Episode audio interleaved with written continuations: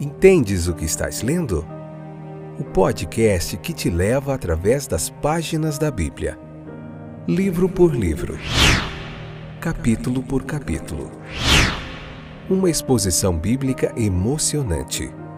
Aperte os cintos e embarque comigo nesta viagem.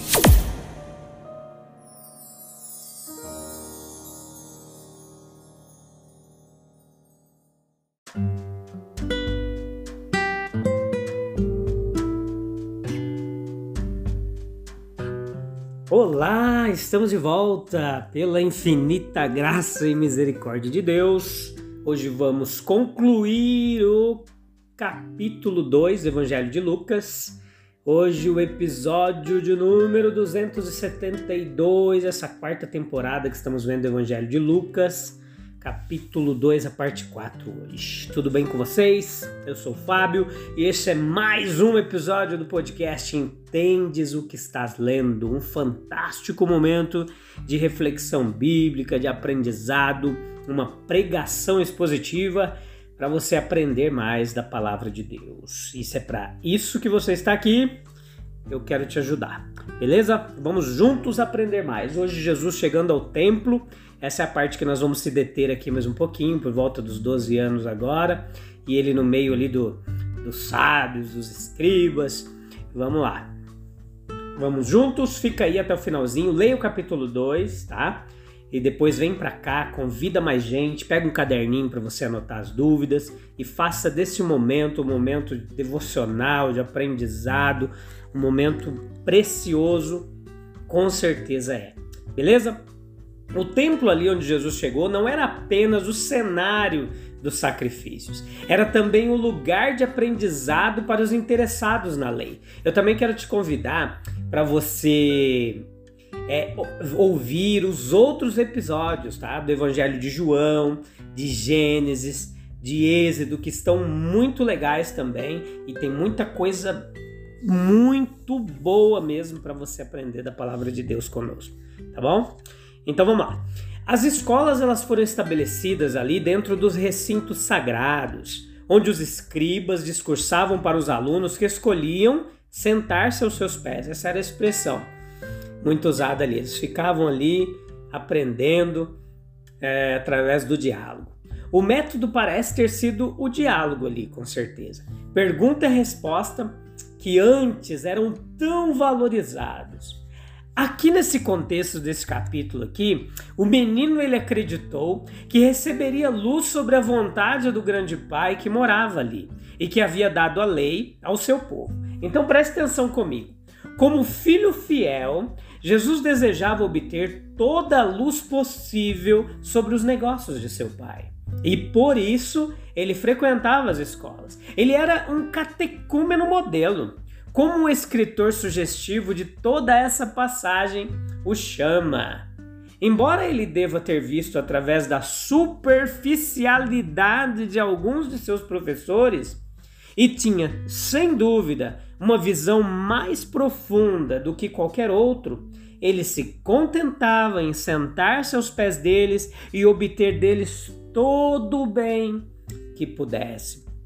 Então, ele foi um exemplo, certamente, de grande diligência em abraçar todas as oportunidades de melhoria que surgiram em seu caminho. Ele queria aprender tudo, o que pudesse enquanto tinha chance. E mais naturalmente, suas respostas e perguntas, elas surpreenderam aqueles doutores da lei. Eles nunca tinham tido um estudioso tão apto, tão capaz antes. A sua percepção os conduziu por caminhos que nunca haviam percorrido até então. E quanto aos negócios do pai, pelo menos, abrange elementos como esse. A compreensão das condições de acesso à sua presença, o significado do ritual ali que era celebrado no templo, o significado do sacrifício, do derramamento de sangue, do incenso aceso e da aproximação dos sacerdotes designados à presença divina. Tudo isso pertencia ao Pai. A compreensão do significado de seus mandamentos. a lei como expressão da vontade do Pai, até onde o conhecimento do Pai deveria ser estendido. O reino de Deus em seu alcance universal, distinto de uma nacionalidade estreita. Isso fazia parte dos negócios do Pai. José e Maria, ao descobrirem no final do primeiro dia de marcha a ausência do menino, eles partiram para Jerusalém para encontrá-lo. Eles sem dúvida perguntaram por todo o caminho de volta. E então eles vão aqui e ali pela cidade e finalmente pensam no templo. Lá, no meio dos sábios, dos doutores, ele é encontrado por Maria. As suas palavras são uma aparente repreensão, mas na verdade uma confissão sobre sua parte no descuido.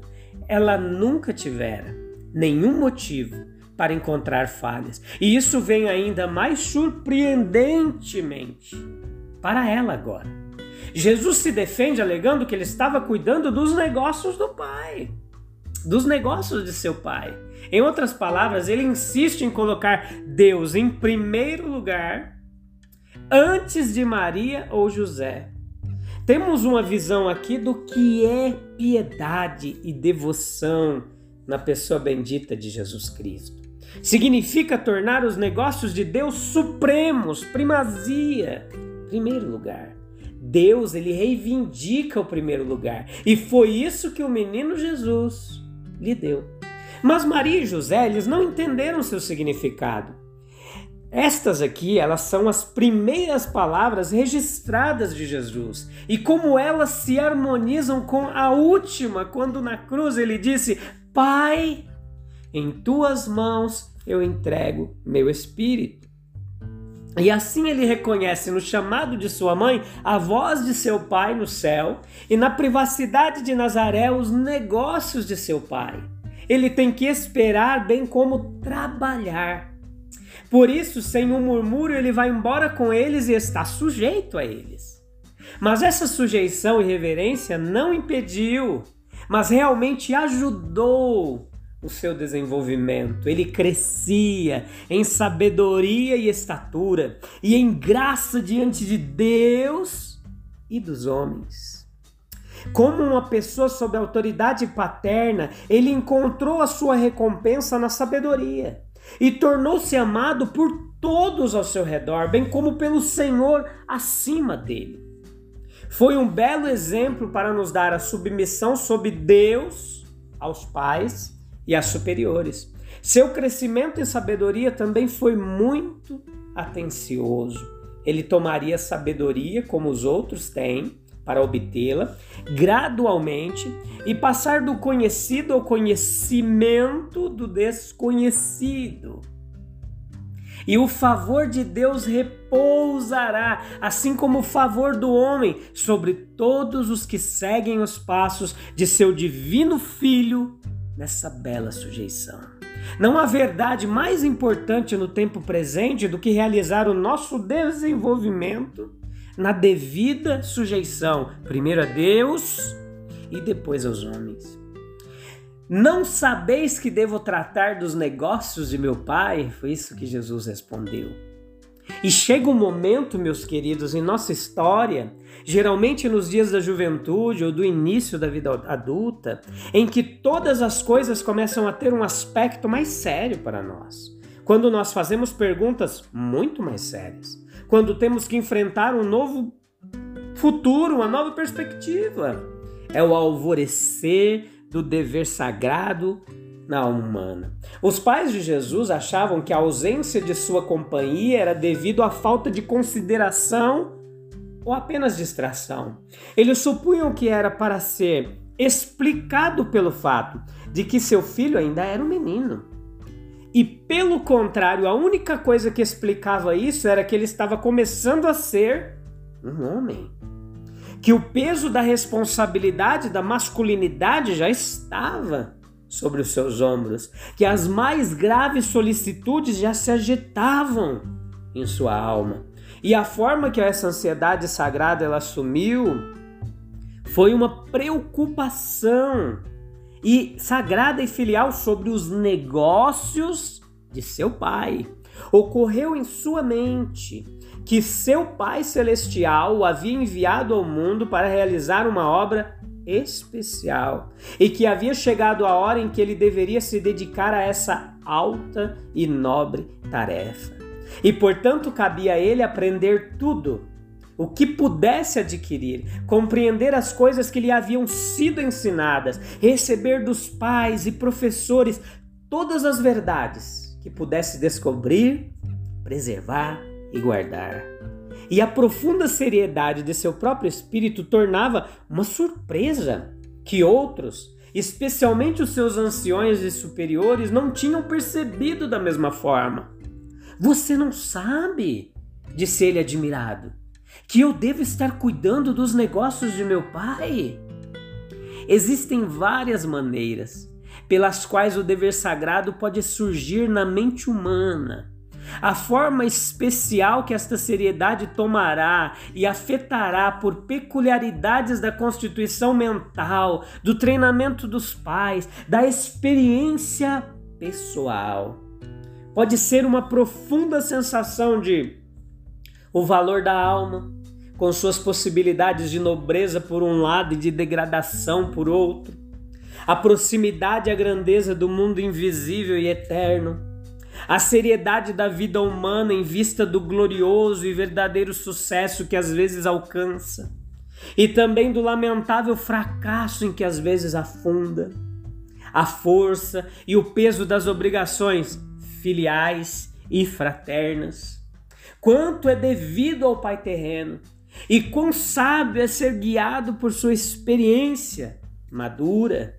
Como é sério dar exemplo aos mais jovens.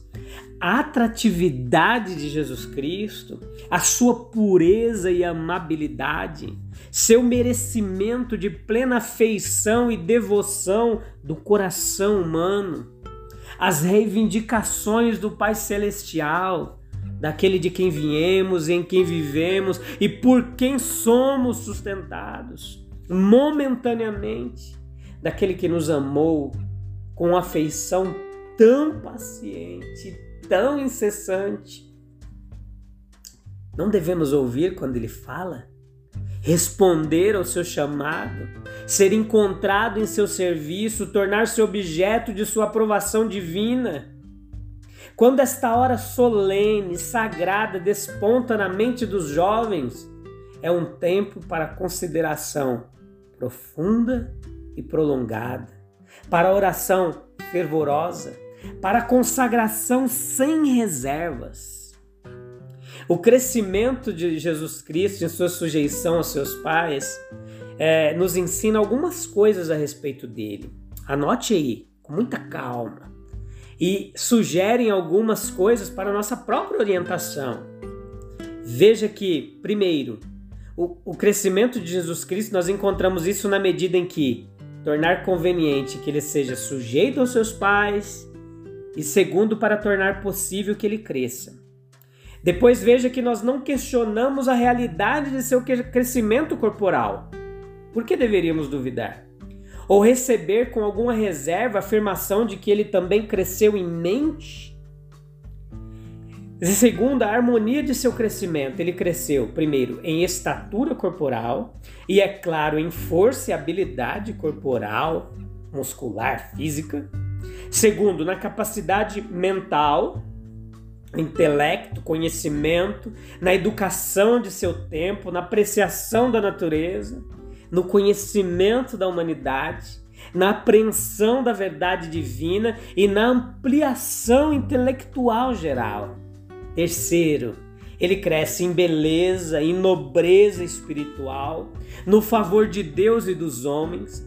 Não que ele estivesse em algum momento defeituoso ou carente de qualquer excelência que lhe cabia naquele momento mostrar, mas que à medida que suas faculdades se expandiam, e suas oportunidades de manifestação de caráter se multiplicavam, ele desenvolveu tudo o que era admirável aos olhos do homem e de Deus.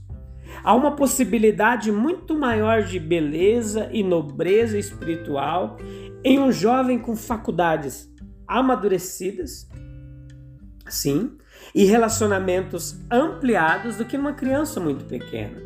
Veja que é restrito essa condição, como deve ser em poderes e ambientes. Depois que ele cresce, essa condição deixa de ser tão restrita, né? Ela se expande. E assim, à medida que Jesus crescia em anos, crescia em sabedoria, havia nele um desdobramento de valor moral e espiritual que atraiu os olhos dos homens e que satisfez seu próprio espírito.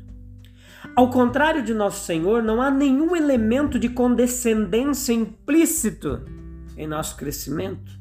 Não nos rebaixamos à infância, nosso curso, ele teve início. E na criança mais nova, com todo o seu desamparo, mas com todas as suas capacidades latentes e possíveis a serem desenvolvidas, há um grande dom da mão de Deus. O que quer que signifique em suas humilhações, em sua ilimitabilidade prática, é muito mais do que poderíamos reivindicar. E assim, como nosso Senhor, o nosso crescimento ele deve ser harmonioso. Devemos se espelhar nele. Todos os três elementos em nossa natureza composta devem sofrer desenvolvimento simultâneo e proporcional. Veja o exemplo de Cristo e veja como nós podemos fazer isso. Essa, a princípio, é uma questão dos pais, mas depois é uma questão que afeta todos os que são capazes de crescer. Treinamento do corpo, sua criação, cultura, para que avance continuamente em força, habilidade e simetria. Disciplina da mente, sua instrução, exercício, de modo que seja cada vez maior em conhecimento e ampliando em suas faculdades mentais. É de fato verdade que não podemos dar satisfação aos homens na proporção em que crescemos em valor moral, espiritual. Pois como nosso mestre, nossa pureza e devoção também às vezes se tornam ofensa para outros. Também deve ser, é visto como ofensa, né, por muitos. E nós também deve ser lembrado também que nós podemos obter a distinta aprovação de Deus muito antes de atingirmos o ponto de repreensibilidade. Pois o que ele se deleita em ver em seus filhos é um esforço sincero, um crescimento constante em direção ao que é verdadeiro, puro e generoso. Beleza? Vou fazer uma pausa aqui. A gente volta em breve. A gente vai continuar estudando cada detalhe da vida de Jesus e você não pode perder. E siga o exemplo dele. Cresça em força do seu corpo muscular, entendimento e conhecimento. E mais importante que tudo, no espírito conectado e reconciliado. Como religare, lá de onde surgiu a palavra religião, do latim, né? Religado com o Deus Pai. Um abraço, te vejo em breve. No próximo episódio, nós veremos capítulo 3 de Lucas. Nos encontramos lá. Um abraço, até breve.